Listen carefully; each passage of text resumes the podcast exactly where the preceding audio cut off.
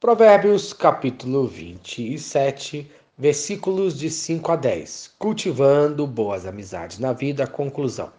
O sábio ensina nesta passagem como cultivar boas amizades na vida. Em primeiro lugar, boas amizades repreendem a quem amam.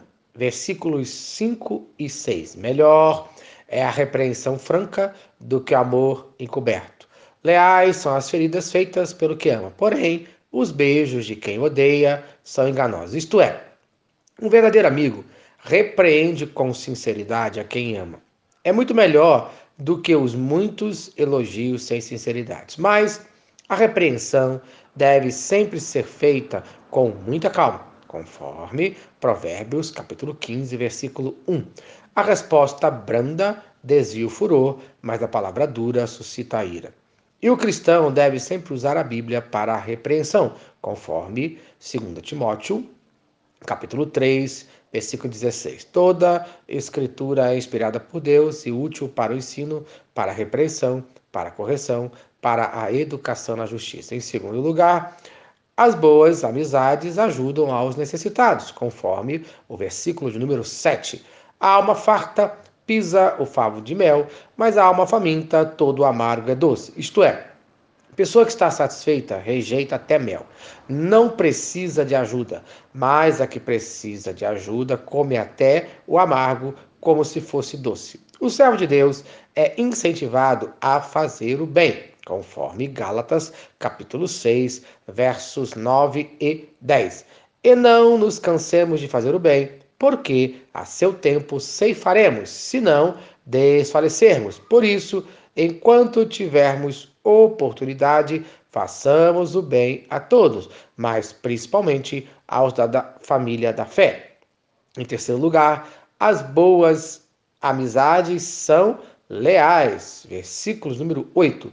Qual a ave que vagueia longe do seu ninho, tal é o homem que anda vagueando longe do seu lar. Isto é, tanto a ave como o homem que estão longe ficam sem segurança, conforme Lucas capítulo 15, dos versos de 11 a 32, a história do filho pródigo, que perdeu tudo ao sair do lar e só recuperou a segurança quando voltou à sua casa. Descobrimos que as boas e melhores amizades geralmente estão no nosso lar. Em quarto lugar, as boas amizades dão bons conselhos, conforme o versículo de número 9.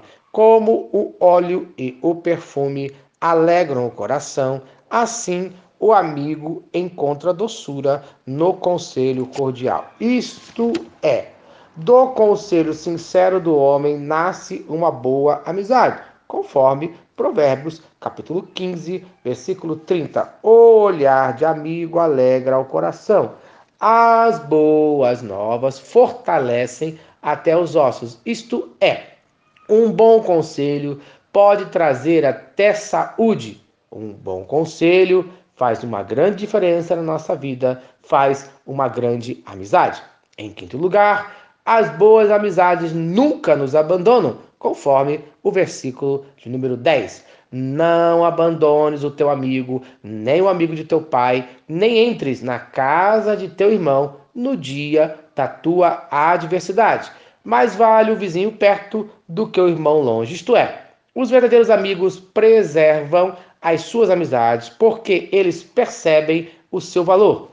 Leia a história de amizade de Davi e Jonatas e seja inspirado a ser um bom amigo conforme primeiro livro de Samuel, no capítulo 20, e depois no segundo livro de Samuel, capítulo 9. A distância pode até afastar o irmão, mas Deus manda sempre um bom amigo, conforme Provérbios, capítulo 18, versículo 24. Mas há amigo mais chegado que o irmão. Amém. Então, no dia de hoje, clame a Deus por esse amigo, no nome de Jesus e seja abençoado. Amém.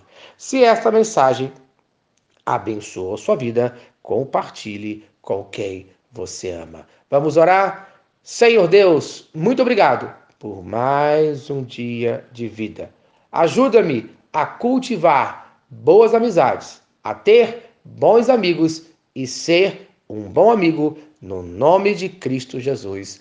Amém e amém. Eu sou o pastor Eloy, sou pastor da Primeira Igreja Batista em São Miguel Paulista, localizada na rua Arlindo Colasso, número 85, no centro de São Miguel Paulista, São Paulo. E lembre-se, Deus no controle sempre.